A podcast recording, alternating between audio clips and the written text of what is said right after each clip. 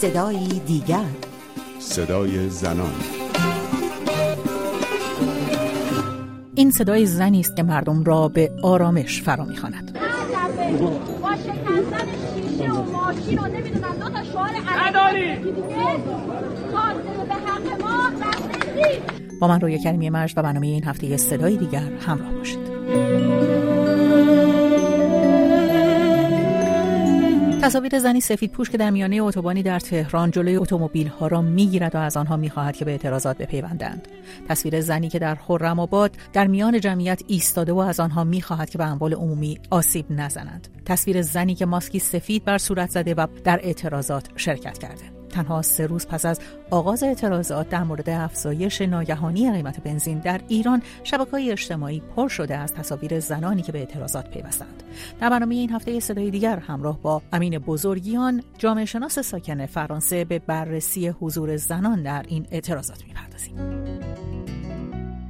آقای بزرگیان در سه روزی که از آغاز اعتراضات گذشته داریم می‌بینیم که این بار حضور زنان حضور چشمگیریه در ویدیوهای معدودی که از ایران منتشر شده تا پیش از قطع اینترنت به دست ما می‌رسید. ما حداقل در سه مورد شاهد هستیم که زنان نمایش هایی از اعتراض رو اجرا کردن زنی در نجف آباد کفن سفید بر روی خودش کشیده بود قرآن بر سر خودش گذاشته بود و اعتراض می‌کرد. صدای این زن رو هم بشنویم. مردم!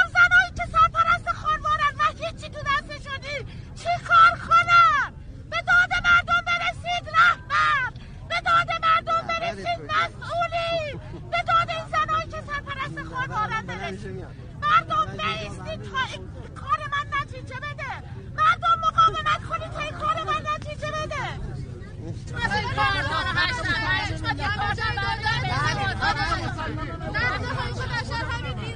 علاوه بر این زن کفن پوش در نجف آباد ما زنانی رو هم داشتیم هم در خرم آباد و هم در تهران که حضور کاملا واضح و مشخصی در برابر دوربین های مردمی داشتن. این بار به نظر شما خیلی حضور زنان زود و سریع اتفاق نیفتاد؟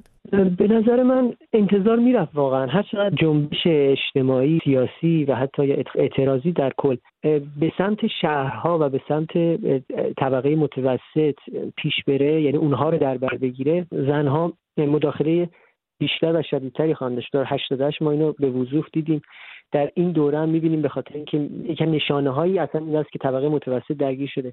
اینکه زنها پیشگام اعتراضات هستن نه در ایران در تمام دنیا و در تمام اعتراضات دنیا که الان می‌بینیم به خاطر اینکه زنها در واقع یک طبقه جنسیتی هستند که علاوه بر تمام مسائل و مشکلاتی که همه آهاد جامعه دارن یک سرکوب مازادی رو هم تحمل می‌کنن و این سرکوب مازاد در واقع از طرف کل این نظام مرد سالاریه و کل نظامیه که اونها هر روزه لمس می‌کنن. انباشت نارضایتیشون و اعتراضاتشون و وضعیتشون بسیار پرتر از دیگر افراد جامعه است. خب در تمام این سالها زنان ایران از انقلاب 57 که حضور خیلی زیادی داشتن در انقلاب. تا سالهای بعد که درس خوندن دانشگاه رفتن مشارکت داشتن با تمام محدودیت ها و مشکلاتی که از حجاب گرفته تا قوانین بدوی گرفته داشتن.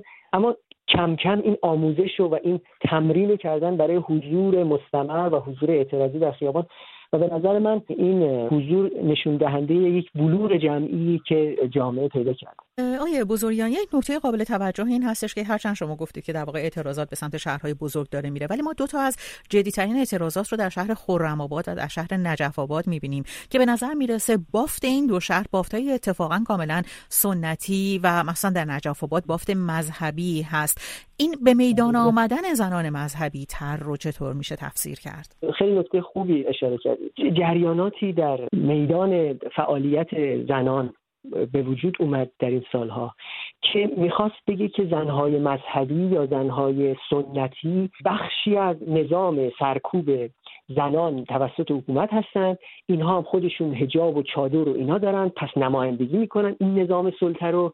در واقع یک شکافی رو می‌خواست بندازه بین سکولارهایی که طرفدار هجاب نیستن و زنان سنتی و مذهبی و یک جنگ اتفاقا این چیزهایی که مثلا در نجف آباد دیدیم در شهرستان های کوچک و آدم های مذهبی می‌بینیم اعتراض می‌کنن با چادر و با هجاب و اینا.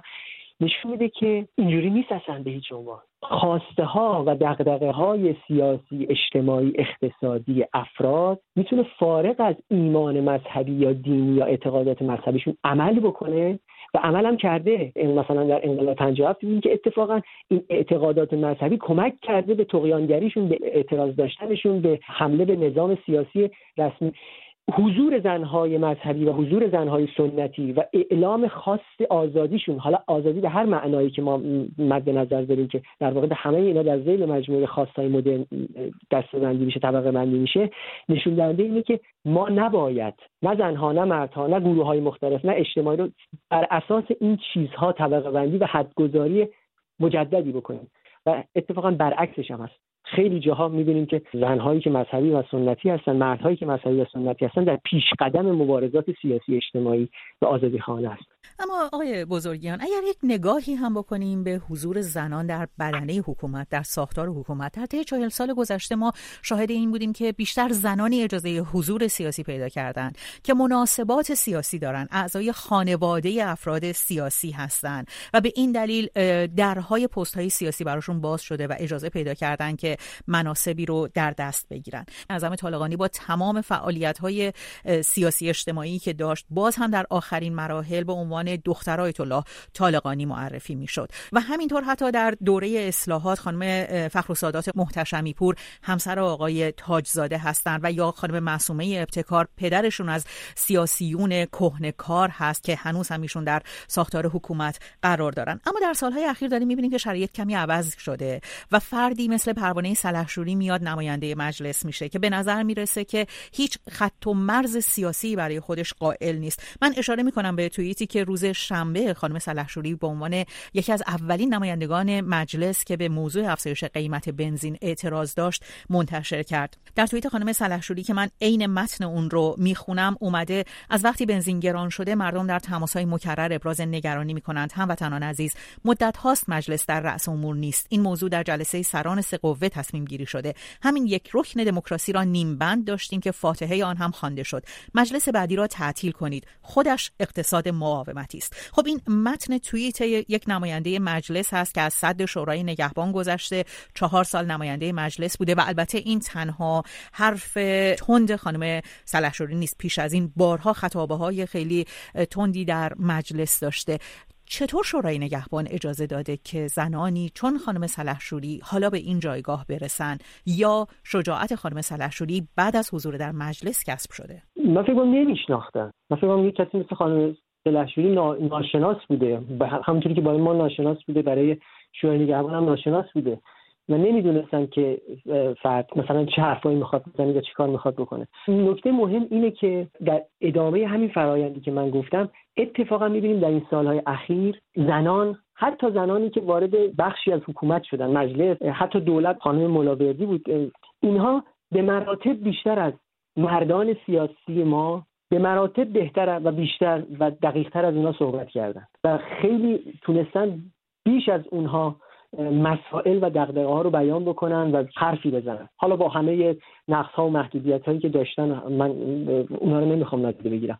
اما این یه پیغامی میده به ما که شما امروزه می‌بینید که بار خواسته های سیاسی اجتماعی و فرهنگی ما در وهله اول بر دوش زنان قرار گرفته که اساسا نادیده گرفته می شدن این زنانی که در همه این سالها نادیده گرفته شدن بالاخص در حوزه سیاست از کوچکترین منافذی که پیدا می‌کنن می‌تونن بیان اونجا حرفایی بزنن که همکاران مردشون نمی‌تونن انجام این مسئله جنسیت چطور اینجا دخیله دقیقا به خاطر اینکه این زنها بیش از دیگران بیش از همکارانشون در قوه مجریه یا در قوه مقننه یا هر جای دیگه یا در یه اداره حتی این سرکوب رو به صورت عینی و ملموس تجربه کردن به صورت انزمامی تجربه کردن. اینجاست که کوچکترین امکانی که پیدا بکنن برای حرف زدن می‌بینیم که حرفاشون شجاعانه تر با شهامت بیشتریه. نکته اینه که این فرایند گسترش هم پیدا خواهد کرد. قطع به یقین ما هر چقدر بیشتر جلوتر میریم زنان بیشتری سردمدار و رهبری خواهند کرد.